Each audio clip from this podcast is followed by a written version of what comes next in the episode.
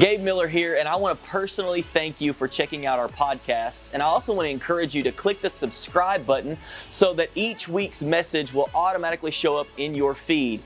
Another great way to stay connected with us is on our website at yourimpactchurch.com and on all of our social media outlets at Your Impact Church. I hope this message today encourages you, inspires you, and challenges you. Let's jump into the message. Do two or three times a year, go through a book of the Bible. And so we do series on uh, books of the Bible. We also do series that are topical and uh, things like that, and just kind of uh, even burden driven, what a burden that the Lord puts on our heart. And uh, so right now we're in the middle of a six week series where we're going through the book of Galatians. And I would highly encourage you, if you've missed part one or two, we're taking one chapter every Sunday and walking through it and, uh, and seeing what it says to us. And so if you've missed chapter one or chapter two, part one or two, you can get that on the podcast, you can get that on the app, and you can watch that back. I would highly encourage you to do that. And we're also reading through the book of Galatians. Uh, every time we've done uh, a book of the Bible, we encourage you to take, uh, just like this one has six chapters, six days of the week that you are not here, Monday through Saturday, read a chapter a day and allow the Holy Spirit to speak to you uh, as you're reading and, and allow things to jump off the page to you. I believe that God wants to speak to you. Amen. Come on, do you believe that? Do you believe that? And uh, so, get in God's Word. We believe it's, it's vitally, vitally important for you to do that. And so, we know that uh, Paul has written this letter to these churches. There have been some false teachers and false teaching that's been going on that's leading them away from believing the true gospel that he had preached to them when he was there and started these churches. And so that's kind of the background in a nutshell. Um, that's in, in just a couple of sentences, but uh, that's kind of where we're at and what Paul is doing. And this is really broken up into three sections, so to speak. And I want to hit on this for just a moment because today we're actually entering into what would be another section of uh, the book of Galatians. So if you if you read through Galatians, what you'll notice is that uh, chapters one and two uh, are what we could say are they're all dealing with grace. They're all talking about grace, but chapters one and two are more about grace and the gospel, and so it's uh, it's more on a personal level. Paul's kind of setting the stage and saying, Here's where my authority has come from. Here's why I've spoken these things to you. Here's what has happened and transpired behind the scenes that you may not have known about. And then what we're entering into today with chapter 3 is chapters 3 and 4 are more doctrinal. So it's grace and the law. So what you're going to find out is that uh, Paul is going to be pointing out some things like, hey, you can you can look back before the law and during the law and in the time that we're in now, and it's all pointing to grace. It's all pointing to Jesus. And so he's pointing some of those things out. And then in chapters five and six, which I'm really looking forward to, it's more the practical side.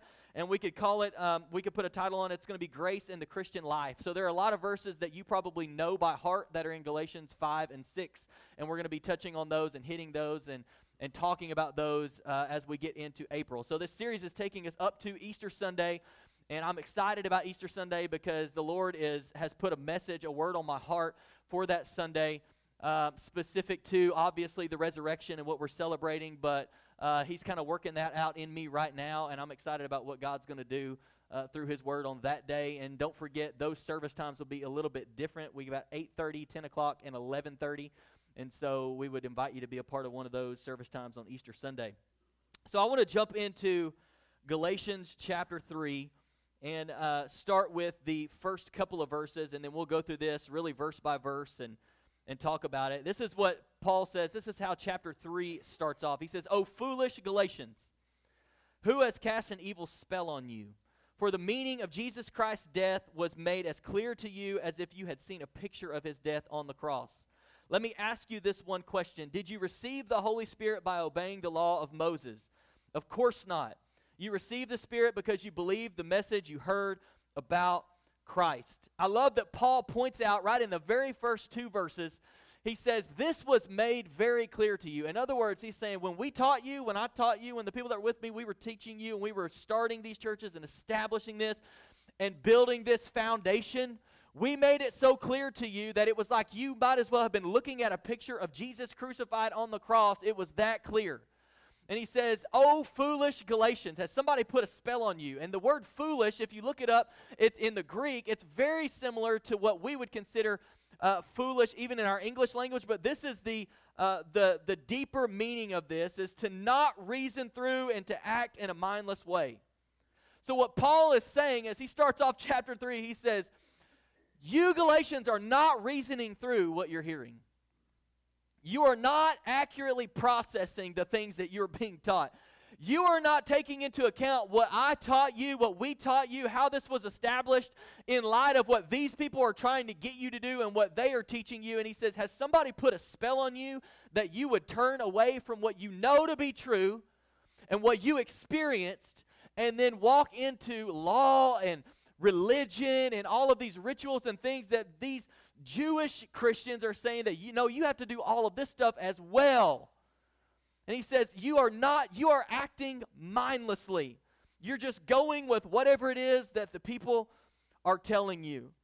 And he says, to drive this point home, he asks them a question that they already know the answer to and that he answers right after he asks the question. Have you ever had somebody ask you a question and then they answered the question for you? That's what Paul does. You'll see it a couple of different times as we're going to read today. He asks a question and then he gives the answer. Almost to say, like, here's the question. You need to think about this, and let me tell you what you need to be thinking about. Like, here's the truth of the matter. He doesn't even give them time to respond, right? He says, I'm going to answer the question for you. And this was the question he asked them Did you receive the Holy Spirit by obeying the law of Moses? He says, Of course you didn't. You received the Holy Spirit by believing the message that you heard about Jesus. And he reinforces the fact that they received the Holy Spirit only by believing in Jesus, not by doing all of the right things. Not by trying to obey the law and doing everything just so so, but he says, No, you received the Holy Spirit, and this is going to be, you know, tying into the next few verses as well. But if, if you look in Romans chapter 8, you see that the Holy Spirit is the evidence of our salvation. That whenever we, we, we put our faith in Jesus and we are saved, the Holy Spirit is now living on the inside of us. And the Holy Spirit, as we talked in Ephesians, if you remember right, it's the seal of your salvation. You've been sealed by the Holy Spirit whenever you gave your life to Jesus, whenever you surrendered your life to Him. And so it's almost like Paul is making this plea that going back to the law after all that the Spirit had done for them confirmed that they were not processing things correctly. He's like, did, did you receive the Holy Spirit by the law? No. You received it when you believed in Jesus. Like all of this has happened, so why are you going back on what you know you've already experienced? What you already know to be true. And then he goes on in verses 3 through 5. He says, How foolish can you be? After starting your new lives in the Spirit, why are you now trying to become perfect by your own human effort? Have you experienced so much for nothing? Surely it was not in vain, was it? I ask you again Does God give you the Holy Spirit and work miracles among you because you obey the law? Of course not. It is because you believe the message you heard about Christ. In other words, you've experienced some things. You've received the Holy Spirit. You've even seen some miracles. You've seen the Holy Spirit working among you. And do you think that all of that happened because you did all of the right things and because you obeyed the law? No, it was because you received Jesus. You believed the message that you heard about Jesus. And this is a powerful truth in verse 3 because I think it's something that many of us likely struggle with. And it's this thought that if we were only made new by God, why would we try to live it all out in our own strength? If you're only made new by God, why would you try to live it out in your own power and in your own ability and in your own strength? He says it this way after starting your new lives in the Spirit, why are you now trying to become perfect by your own human effort? Why are you trying to become perfect by your own human effort? What does this look like for us today? I think it's a lot of times that we, it's, there may be some of you in this room that you believe the message and you've all and you you were raised this way. Some of us were raised legalistic. Some of us were raised in in grace. Some of us i mean we all have different backgrounds. And for some of us in the room um, it's not as big of a deal for you to, to believe that man it's only by grace through faith that we're saved. But then on the flip side of that after you've been saved and after you've entered into salvation then it becomes this this uh, this opportunity in your mind like I have to do all of the right things to make sure that God doesn't get mad at me and make sure that God doesn't leave me and make sure that God is pleased with me and make sure that God is approved approving of me. And we feel like we have to go through all of these things. And if we miss something right?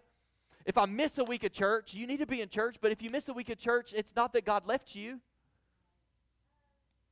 Right? Well if I you, you ever you ever experience it like this? Like you said at the beginning of the year, well, I'm going to read my Bible every single day. I'm going to read my Bible every single day because I know, and your intentions are good, and you're being led to read God's Word because you are saved. Because you're a believer in Jesus, you're following Jesus. And you miss one day, and then you wake up the next day, and here's what the enemy plants in your mind See, you can't do it. See, you can't do it. And we entertain the thought and then we start to feel condemned and we start to get down on ourselves and we beat ourselves up. And then one day turns into two days, which turns into seven days, which turns into three months that we're not in God's Word, all because we believed a lie. And it wasn't when you woke up, God was not condemning you. What God is saying, hey, here's another day. Get in my Word today. Here's another day. Spend time in prayer today. Here's another day. Follow me today. Don't, don't condemn yourself and allow the enemy to, to put you in bondage. Like if you don't do all of these things and God's mad at you and God's left you and you can't hear the voice of God. No, Paul's saying if, if you were only saved by grace, why do you feel like in your own ability now you can live it out? Is there anybody at church today that can testify to the fact that if you try to live it out in your own ability, you will fail? Anybody ever tried to live it out in your own power? Do all the right things and the enemy, right? The enemy's like, oh, it won't be that big of a deal, and then he condemns you on the other side of it. If you were saved by grace, why is it that you're trying to live it out in your own power? And here's what Paul would say in another letter that he wrote to the Philippians in chapter 1, verse 6. He says, And I am certain that God, somebody say God, who began the good work within you, will continue his work. Whose work is it? His work. Until it is finally finished on the day when Christ Jesus returns. One commentator reminds us that Romans 8 teaches that it's, a, it's the Spirit that continues the work of grace and fulfills the demands of the law in us. It's not us trying to work it out in our own strength. It's that when we've entered into salvation, we've entered into relationship with God. Now the Holy Spirit lives in us, and it's the Holy Spirit, it's God. He said, I'm the one who saves you, and I'm the one who will work it out. I'm the one who saves you, and I'm the one that you need to be following. And as you follow me, and as you listen to the voice of the Holy Spirit, and as you're being led by Him, He's working it out in you. It's not your own strength. It's not your own ability. It's not all of you, you know, you doing all of the right things. No, the Holy Spirit will lead you to read God's Word, will lead you into prayer, will lead you into community, will lead you into serving, will lead you into living this out. But you can't do it in your own strength. And Paul says, Why are you, you okay, you believe that it's by grace, but why, why would you feel like now you've got to be the one that's perfect? Now you've got to live it out. You've got to do all the right things to make sure that God, that you stay in right relationship with God, that God's not mad at you, that God has not left you. Let me ask it to you in this way How can you know if this is something you struggle with? Um, I think we can ask ourselves this question Am I working and doing things for God's approval or from God's approval? Because if I'm doing things to try to earn God's approval, then I have been saved by grace only to try to perfect myself. And now I've got to do all the right things to make sure that God still approves of me. God, do you approve of me today? God, do you approve of me today? God approved of you when He sent Jesus to die on the cross for you so that you could place your faith in Him. He says, like, you've been made right with me by grace through faith in Jesus Christ. Now let me walk with me. Walk with me. Let's live it out together. Let's work it out together. It's I who saved you, and it's I who's going to work it out in you. It's God's work that He's working out in you. Ephesians chapter 2 and verse 10, we've quoted this verse every week in this series, but I want to read it today and talk about it for just a moment. It says, For we are God's masterpiece. He has created us anew in Christ Jesus so that we can do the good things He planned for us long ago. And the Holy Spirit keeps bringing me back to this verse. And I don't know if it's somebody here every single week that needs to get this down in your heart and in your spirit that I want you to notice the order. That in, in what Paul says in the Ephesians, writing to these believers in Ephesus, he says, He has created us anew in Christ Jesus so that we can do the good things He planned for us long to do. It says, You were made new so that you can do the things. You don't do the things so that you can be made new. And some of us were like, okay, saved by grace through faith, put my faith in Jesus Christ. Now I've got to do all the things to make sure that I'm right with God. I've got to do all the things to make sure that I'm approved by God. I've got to make sure that I'm doing all the right things to make sure that God's not mad at me. And he says, "No, you were you were made new so that you could step into the things that I had already created from the beginning of time for you to do. That He had a plan for your life so that when you place your faith in Jesus, you would step into the plan that He has for your life and that you would live it out as you follow after Him. I was thinking about my own kids, and um, for those of us that are parents in the room, I was. This is, I guess, how the Lord speaks to me sometimes is through my own parenting and my own, my own, uh, you know, experiences and things like that. And I believe He will to you too. But I was thinking about my own kids, and we had the opportunity. Uh, it's been a little over a year ago. Um, our kids were getting older, and and, uh, and we wanted a little more space for them to be able to play outside. And so we were able to move from, from town out into the country a little bit, not too far out, and uh, have a little bit of outdoor space. And the reason, you know, one of the primary reasons why we wanted to do that for our family was because we wanted them to be able to experience, you know, hey, go out, you, like, be outside let's go play basketball outside. Let's like go out. You can go out in the woods and play. And hey, let's ride the four wheeler or let's jump on the trampoline. And here's what here's what I was thinking about as I was preparing this message. That my kids, I I prepared all of this stuff. It's like. I, you know, you see your kids, and you're like, oh, like they would look so cute just jumping on the trampoline. And so you go buy them a trampoline. And you're like, oh, when they were over at their friend's house, they were swinging on the swing set. And so oh, we need to get them a swing set so that they can swing here because we're preparing all of these things for our kids to do. But our kids don't have to do all of those things to be our kids. Because I love them and because they are my kids, I've prepared all these things for them to do. Like I, I set it up, and man, it's like we'll go to, you know, as parents, we'll go to like extreme lengths a lot of times to make sure that our, we're like we want our kids to have what they want, which that can be kind of a dangerous thing to go on, but that's another message for another time. But but we prepare all these things for our kids to do because we want our kids to enjoy these things as our kids. They don't have to do all of these things to be a part of the family. And listen to me, they don't have to do all these things to stay one of my kids. They are my kids. And that's why I have prepared all of these things for them to do. Are you with me? Some of us, we start off believing this, but we transition later into believing that we better not keep doing certain things so that God won't get mad at us, or we need to do all of these things so that God will be, you know, happy with us and all of this. And listen, it's God who started the work and it's God who will finish the work. We just have to follow Jesus. Follow Jesus, follow the Holy Spirit, listen to that voice that's on the inside of you. The Galatians had obviously experienced some work of the Holy Spirit and these miracles and different things. And Paul is reminding them, he says, Listen, this was a result of you believing the gospel, not anything that you could have done. And then he goes on, and we're going to break this into two sections, but it's going to be verses 6 through 14. And Paul is able to point to six Old Testament scriptures that continue to make his point. Have you ever read through the Old Testament and thought, what, what am I reading? Some of you are like, can we say that at church? I don't know. You ever been reading? Like, come on, somebody. You've been like you started. Here's what I here's what I know about most of us. You started the one year Bible plan and you got to Leviticus and you shut it off. like, I'm gonna turn on the audio Bible, let that play while I'm in the shower, and then once we get to the next book, then I'll get back to the stories, right? You start reading through, and, and Paul, listen, and so we have a hard time. There are some things in the Bible, listen, there's some things in the Bible that is hard to understand. It's hard to wrap our mind around. It's hard to like, what does that have to do with this over here? And why did that happen? And and here's what Paul I love that Paul is able to point back to six Old Testament scriptures to say, even that was proving what I'm telling you right now. Even this in this moment was proving what I'm telling you right now. So I want to go through these and just highlight them fairly quickly, and we'll start with verses 6 through 9. It says, In the same way, Abraham believed God, and God counted him as righteous because of his faith. The real children of Abraham, then, are those who put their faith in God. What's more, the scriptures look forward to this time when God would make the Gentiles right in his sight because of their faith. God proclaimed this good news to Abraham long ago when he said, All nations will be blessed through you.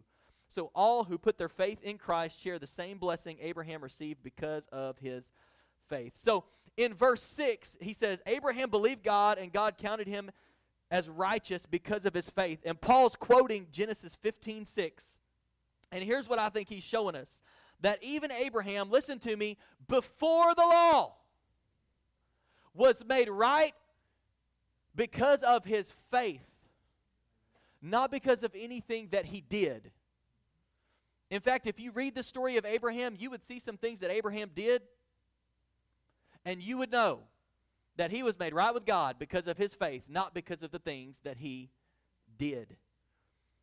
Even before the law, when God promised Abraham numerous descendants, Abraham did not try to earn the promise from God. He simply believed what God said. In that moment, God said, I'm going to make you, all the nations are going to be blessed because of you. I'm going to make your name famous. Like I'm, I'm starting with you, I'm making a covenant with you. And here was Abraham's responsibility believe it. Here was Abraham's responsibility have faith in what God said. And it says that because of his faith, he was called righteous. In verse 8, that we just read, Paul quotes Genesis 12 3.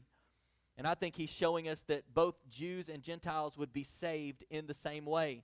We go back and read it. This is what he says. He says, All nations will be blessed through you. In other words, there's going to come a time when every person on planet Earth will have the opportunity to be in right relationship with God all through the same method all through the same process. Jesus said, I am the way, the truth, and the life. Nobody comes to the Father except through me. And he knew what his plan was, and he knew that everybody is going to be able to have the same relationship with God through faith in my son Jesus. And he was setting it in motion way, way, way before the law was ever given. It was never meant to be about the Gentile believers having to go back and do all the things that the Jews had to do to be saved and We'll discover later how we were all made one in Jesus. We'll read a verse here later on in the message. And then we look verses 10 through 14 as Paul points out some more scripture from the Old Testament. He says, But those who depend on the law to make them right with God are under his curse. For the scriptures say, Cursed is everyone who does not observe and obey all the commands that are written in God's book of the law. So it is clear that no one can be made right with God by trying to keep the law. For the scriptures say, It is through faith that a person, that a righteous person has life. This way of faith is very different from the way of law, which says it is through obeying the law that a person has life. But Christ has rescued us from the curse pronounced by the law. Come on, is anybody thankful today? When he was hung on the cross, he took upon himself the curse for our wrongdoing, for it is written in the scriptures, Cursed is everyone who is hung on a tree. Through Christ Jesus, God has blessed the Gentiles with the same blessing he promised to Abraham, so that we who are believers might receive the promised Holy Spirit through faith. In verse 10, we see that Paul quotes it's Deuteronomy 27 26, and I think he's showing us that the law didn't save. The law actually brought a curse, but that's why Jesus fulfilled the law. He took the curse on himself. He took our place. He took our place in punishment. He received the punishment that we deserved so that we could be made right with God. And then in verse 11, Paul quotes Habakkuk chapter 2 and verse 4 to remind us that life only comes through faith in Jesus. And then in verse 12, Paul quotes Leviticus 18:5 as the difference between doing all the right things and believing in what Jesus has already done.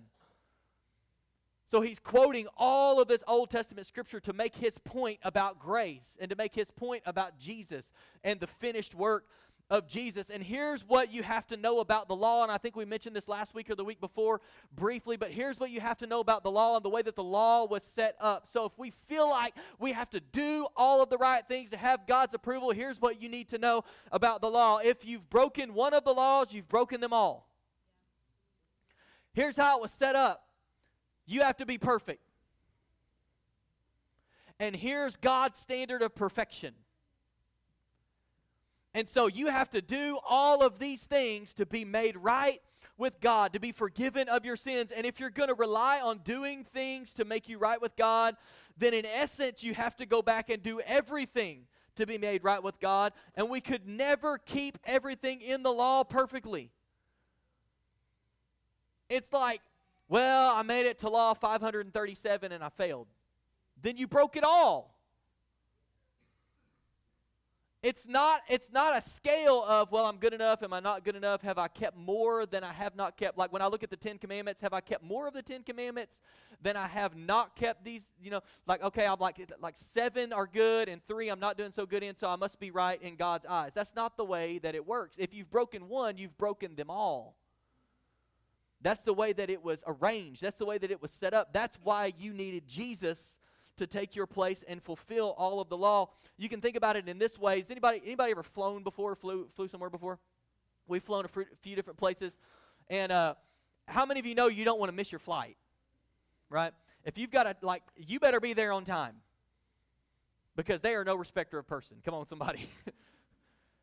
and, but here's the truth of the matter is if you were running to the gate and trying to get on the plane and the plane was leaving and you were one minute late, or if you overslept and you didn't even make it to the airport until an hour after and you knew that you were going to miss your flight, either way, how many of you know you still missed the flight. If it was by 30 seconds, you still missed it. If it was by three hours, you still missed it. That's the way that the law was set up. If you missed one, if you broke one, you broke them all. So, why in the world would we try to live according to rules and regulations and all these things? And listen, there are principles, and at some point we'll probably talk about this. There are principles throughout the Bible that are in the law, that are in the, that I think there are principles that are good for us to live by but it's not intended to save us.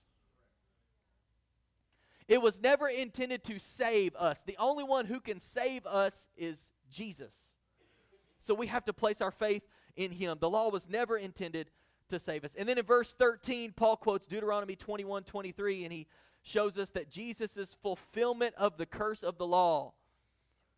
He took the curse on himself and he was nailed to the cross, took all of our sin, all of our shame, everything that would that would separate us from God. He took it all on himself so that we can place our faith in him and be made right with God. And it's amazing to me as you look through the Old Testament verses that Paul quoted in the New Testament and you realize that ultimately they show us that even the Old Testament, listen to me, was pointing to salvation by grace through faith. The Old Testament was all pointing to Jesus everything about it. So it, it raises the question well, in light of everything that we're learning right now, do we need to read the Old Testament? And here would be my answer to you yes. Because, and you need to read it with new perspective that this, this is all pointing to Jesus. And as I read this, how is this pointing to Jesus? As I read this, how, come on, some of it you're going to read in the Old Testament, you're going you're to say this. You're going to say, thank God that I did not live then. Thank God that I didn't have to kill this animal and spread the blood a certain way and circle it like this and walk in between the, t- you know what I'm saying? Like, had to do all of these things. Jesus was the ultimate sacrifice, the perfect sacrifice, took our place so that we would have right relationship with God through faith in him but it all you need to read the Old Testament for the, through the lens that this all points to Jesus. How does this point to Jesus? How does this point to grace? How does this point to salvation? And we continue in verse 15. Dear brothers and sisters, here's an example from everyday life. Just as no one can set aside or amend an irrevocable agreement, so it is in this case. God gave the promises to Abraham and his child, and notice the scripture didn't say or doesn't say to his children, as if it meant many descendants. Rather, it says to his child, and that, of course, means Christ. This is what I am trying to say. The agreement God made with Abraham could not be canceled 430 years later when God gave the law to Moses. God would be breaking his promise. For if the inheritance could be received by keeping the law, then it would not be the result of accepting God's promise, but God graciously gave it to Abraham as a promise. I love what Paul is saying here because he's focusing in on the law and grace, but Paul takes it back 430 years before the law was ever given. And he says, I gave a promise to Abraham. I made a covenant with Abraham, and if I changed my promise, if I changed the way of salvation by giving the law, then I would have broken my promise and my covenant that I give that I've given to Abraham. The law was not intended to save us. God had already set a plan in place. He had already made a covenant with Abraham. He had said all the nations are going to be blessed because of you. That means no matter what descendant, no matter what race, no matter what ethnicity, no matter who they are, Jew, Gentile, as we would see in the scripture, no matter who they are, they can be made right with God by faith in Jesus Christ. And so the law did not cancel God's original plan or his covenant or the promise that he made to Abraham. The law was not a new way of salvation. He had already given this promise that Jesus would come that all would be blessed through his descendants. And then we jump into verse 19. I don't want to go through verse 22. It says, Why then was the law given? It was given alongside the promise to show people their sins, but the law was designed to last only until the coming of the child who was promised. God gave his law through, through angels to Moses, who was the mediator between God and the people. Now, a mediator is helpful if more than one party must reach an agreement, but God, who is one, did not use a mediator when he gave his promise to Abraham. Is there a conflict then between God's law and God's promises? Absolutely not. If the law could give us new life, we could be made right with God by obeying it. But the scriptures declare that we are all prisoners of sin, so we received God's promise of freedom only by believing in Jesus Christ. And I know as we as we read through this and you read through especially these these couple of chapters in the middle that are focusing more on the doctrinal side of things, it would be easy to say like, okay, what in the world like give me some like what was the law for? Give me some truth about the law. And I think that Paul does that. He gives us a few things about the law um, in Galatians 3 19 through 22. And particularly, he highlights a couple of things in verse 19. He says, It was given alongside the promise to show people their sins, but the law was designed to only last till the coming of the child who was promised.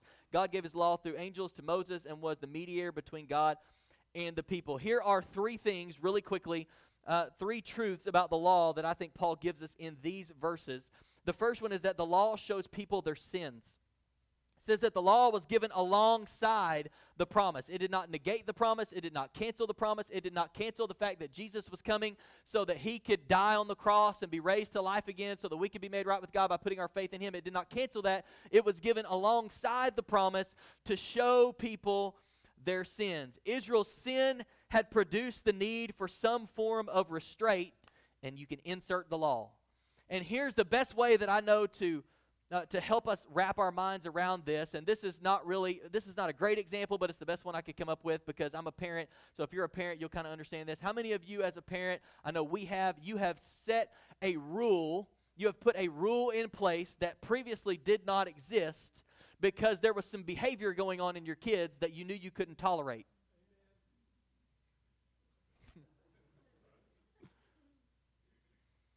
You put a rule, there was something that happened, you were seeing how your kids were behaving, and you thought, we need some guidelines. We need something that will bring some restraint. because if we don't, our kids are going to fly off the rails.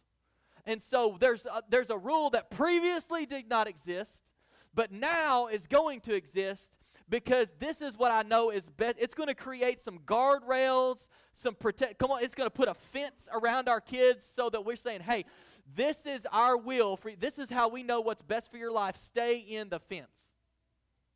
Stay in the fence. If you go outside of the fence, you could get hurt. But if you stay in the fence, I have created this boundary, this restraint, this rule that previously did not exist.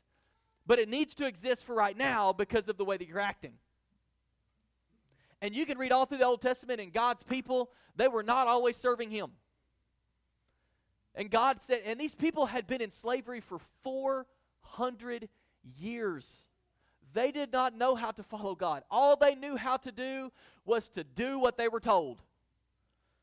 This is your same task every day. Do this, do this, make bricks, build this building. Do, you are our slaves. They were in slavery for 400 years, and Moses comes and delivers them out. And they, you know, you can read through Exodus, and he's leading the Israelites out of Egypt, and they come to a place where God gives them the law.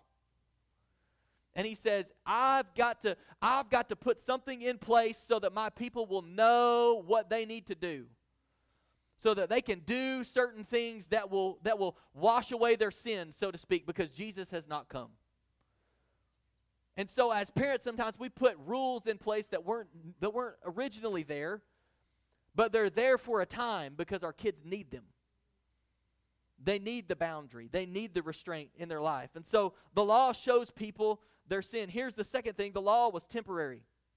The law was designed to last only until the coming of Jesus. And we talked about it last week, so we know that Jesus came to fulfill the law. He said, I didn't come to get rid of the law, I came to be the fulfillment of the law. And Jesus would even read scripture. And, he, you know, there's one instance where he reads out of Isaiah and he says, right there to the people, like this right here has been fulfilled right before your eyes.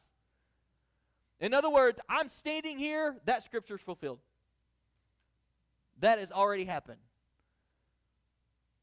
Jesus came to fulfill the law.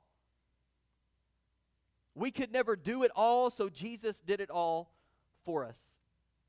And God's promise that He made through Abraham before the law was fulfilled through Jesus. In other words, this was in place. God was using this for his people, and we need to go back and we need to read it and understand how it was pointing to Jesus, how it was pointing to Jesus, but it was never intended for us to follow it as a way of salvation for today. Our way of salvation, our way to the Father, Jesus has told us, I am the way. No one comes to the Father except through me. There's no other, listen to me, somebody, there's no other way to get to God than through Jesus. There's no other way. You've been looking for another way. Well, maybe if I just do enough good things, if I'm just a good person, I must be going to heaven because good people go to heaven. No, good people don't go to heaven. People that are covered in the blood of Jesus go to heaven. People that have placed their faith in Jesus are the ones that go to heaven, not people who do all of the good things. You can be a good person and not be saved. That doesn't save you. God created good things for you to do so that when you got saved, you could step into those things, but it's not the good things that save you. You could never be good enough. You can never be good enough. That's why you needed Jesus. As we read last week, where Paul said, I don't treat the grace of God as meaningless. If I could do all this on my own, why did Jesus even need to come? Come on, you're saved by placing your faith in Jesus. And then here's the third thing the law was second class. You ever you ever called something second class? Well, they're a second class citizen or that's second class whatever, you know. And all that means is that it's not as good. Like that's not as good. And the law was was second class to what Jesus was going to do. And and I want to point this out because I found it interesting as I was reading through this again that God used a mediator to establish the law, right? And what does a mediator do? A mediator's responsibility is to be in between two parties to help them come to an agreement. Okay, if they do this, are you going to do this? Okay, and if they do that, are you going to do that? And if and if they do like okay, if they do their part, then you have to do your part. The only way this works is if you two come to an agreement and you're going to have to compromise some and you're going to have to compromise some and we're going to have to come together in agreement. That's what a mediator does. And God says whenever he gave the law, Moses was the mediator right? There were god's people and there was moses and he would go and he would get you know he would god would speak to him and then he would go and he would tell the people and lead the people. And then god would speak to him and he would go and he would tell the people and lead the people. And god gave his law and he gave it to moses and he said you need to tell the people this is what they need to do. So in other words god set the law in place and israel's responsibility was to keep it. Do these things. Do these things. And there's a mediator set but he points out he says whenever he gave this promise which we know was that jesus was going to come one day that the Messiah was going to come. When he gave his promise, he didn't use a mediator, he spoke right to Abraham. You know why he did that? Because the only person who needed to keep up any end of the deal was God. You know what Abraham's responsibility was? You know what your responsibility is? Believe it. Believe it. Put your faith in what Jesus has already done for you. God was the one who was going to do this and orchestrate this and send Jesus, and Jesus was going to live this life and die for you. And just like with Abraham, he said, he said, Here's what I'm promising you. I'm making a covenant with you. And it was and Abraham was counted righteous because he believed. It was because of his faith that he was righteous. And it's the same with us. It's our faith in Jesus that makes us right with God. It's our faith in Jesus. And as we discovered earlier, even the Old Testament prior to the law and after the law was all pointing to the promise of Jesus that predated the law. And we continue here the last few verses, starting in verse 23. Before the way of faith in Christ was available to us, we were placed under guard by the law. We were kept in protective custody, so to speak, until the way of faith was revealed. Let me put it another way the law was our guardian until Christ came. It protected us until we could be made right with God through faith. And now that the way of faith has come, we no longer need the law as our guardian, for you are all children of God through faith in Christ Jesus. And all who have been united with Christ in baptism have put on Christ like putting on new clothes. There is no longer Jew or Gentile, slave or free, male or female, for you are all one in Christ Jesus. And now that you belong to Christ, you are the true children of Abraham. You are his heirs, and God's promise to Abraham belongs to you. Come on, that is good news for us today. that God's promise belongs to us not because of what we've done, but because we have placed our faith in Jesus. We've placed our faith in Jesus. One theologian, he summed up these verses in this way. He said, The law kept the Jews in line, so to speak, until Christ came and the full revelation of the gospel was given to Jews and Gentiles. And because of what Jesus has done for us, when we place our faith in him and we receive salvation, we all become a part of the same body. I think that's what is being communicated in verse 28 that there's no longer Jew or Gentile, there's no longer slave or free, no longer male or female. It's that we're no longer separated. There's no longer, well, there's this way for you and you can't get there. There's this way for you, and then you've got to do all these things. And when they get saved, then you've got to go to them and you got to tell them that they got to do all these things because they've got to do all the same things that you did. And he says, No, all of that was was was broken down. All of that was fulfilled all of that was accomplished. That's what Jesus said on the cross. He said, It is finished. It is accomplished. It is done.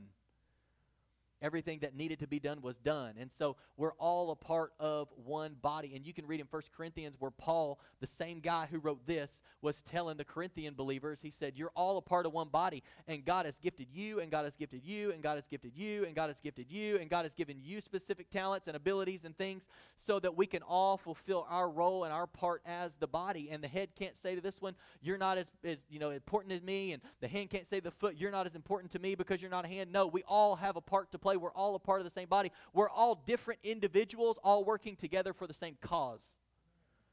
We're all a part of the body of Christ. And he says, listen, there's no longer this separation. Now, by faith in Jesus. You know how you become a part of the church? Faith in Jesus. How do I know if I'm a part of the capital C church? Faith in Jesus. And the Word of God tells us that you become a part of the capital C church, you become a part of the body of Christ. And now God has already, there are already things that He had planned for you to do from the beginning of time that you can step into and you can start to fulfill your purpose while you're here on this earth because you have placed your faith in Jesus. Will you stand to your feet as the worship team comes back?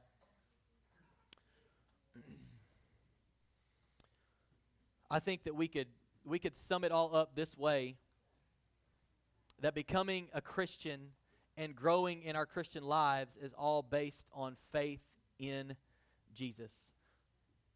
In other words, going back to the beginning of this, Paul said, Why, if you're saved by faith, would you try to work this all out and do all of these things in your own strength? No, it's, it's the same God who saved you, is the one that's perfecting you and sanctifying you and working it out in you as you follow after Him. Um, we have we have the opportunity to um, celebrate in baptism, and we we set these up where we have about every three months we have an opportunity for anybody that wants to follow Christ in baptism to be baptized, and uh, and so we're going to celebrate with someone who has made that decision and uh, asked the Lord into their heart, and these are we talked about it some last week and I know I had you stand up. I'm about to have you sit down, so you can probably go ahead and sit down. I'll have you stand up in a minute, right? This is what we do sit down, stand up, sit down, stand up. We talked about it last week how um, in the Old Testament there was, you know, there was the uh, circumcision was how you knew who God's people were. And it was the cutting away of, of, of the old and the new coming to life. And that is what baptism is for the New Testament believer. It is a decision that's already been made on the inside. It's a decision that's already you've already been transformed on the inside, but there is something there is something powerful and something significant in the fact that when you go into the water, you're leaving the old life, and when you come out of the water, you're coming up a new creation and it's an outward um, an outward example an outward thing that we do to celebrate this. So i don't know. Do we have the ability to put this on the screen? No? Okay. So if you if you want to come up if you're wanting to see then you can come up um, and kind of hover around here and then we'll go back to our seats and and we want to end in worship but um, are you are you ready? I see you standing back there. I'm going to put can you hold this for a second? Or just set it on that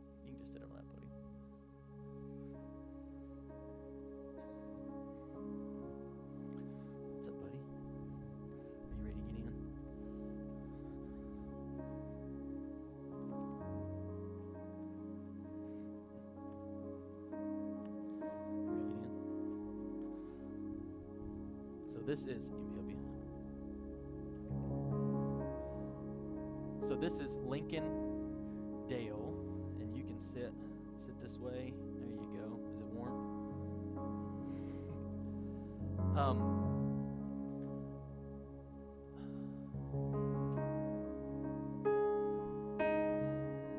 There's something about every time that we every time that we have a service where we're baptizing people. Whether it's 1 3 15 25 there's something man i don't know. It's like it's, it's like the lord does something fresh in my heart. Because there's something there's something so powerful. Obviously the best decision you could make is to place your faith in jesus. But man there is something so powerful when you make the declaration publicly to say this is the decision i've made this is the decision i've made. And i've had the opportunity um, of baptizing our oldest three kids and talking through that with them. What's been so interesting about that is that every one of them have come to us and started asking questions. And so we started talking with them about what it means to get saved and what you know how you go about it. And and then after that they've been baptized. Um, and and I know this young man and I know his parents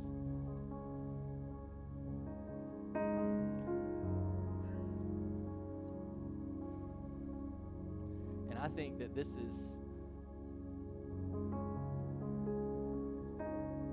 just like with all of your kids, I think this is going to be a moment that it, something there's something significant.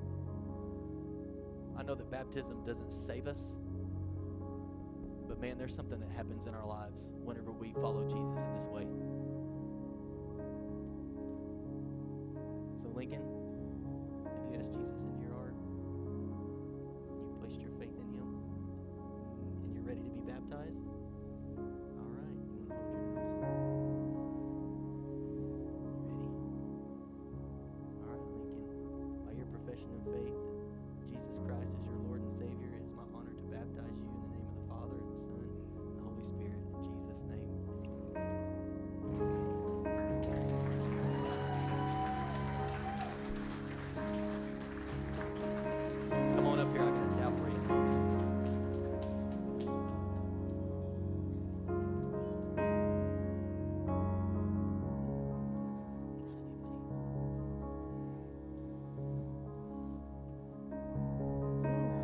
Telling you, if, if you're sitting in this room right now or you're watching online, and I know you probably can't see this online right now, I don't know. And you've you've placed your faith in Jesus and you've never been water baptized, um, man, I think it's your next step. I do. I think it's I think it's your next step to to declare to the world and go public with your faith and say, you know what, the old is gone and the new has come. Amen. And I want us to, we're going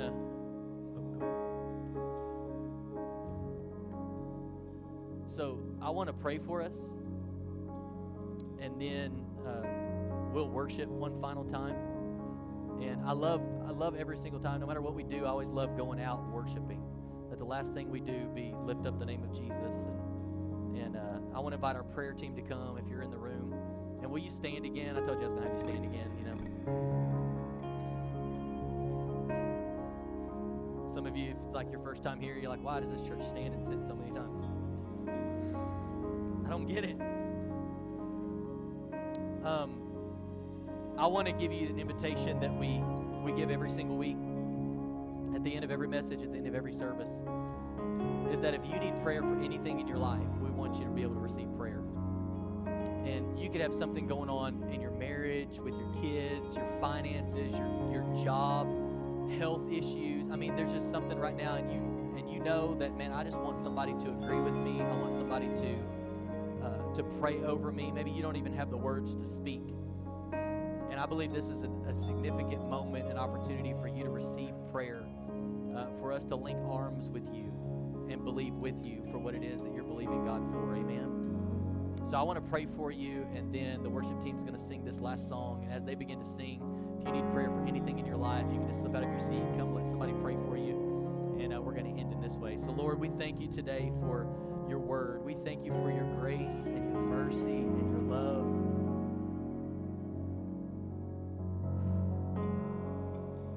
We thank you for your son Jesus. And that it's only by him and his death, burial, and resurrection that we can be saved, that we can be made right, Lord. And I just pray for every person here under the sound of my voice that if, if they've placed their faith in you, but they've never been water baptized, Lord, I pray that they would make that decision. That they would choose to follow you in water baptism as a significant step in their walk with you. And Holy Spirit, I pray as we sing this last song that you would draw every person today who needs prayer for anything in their life.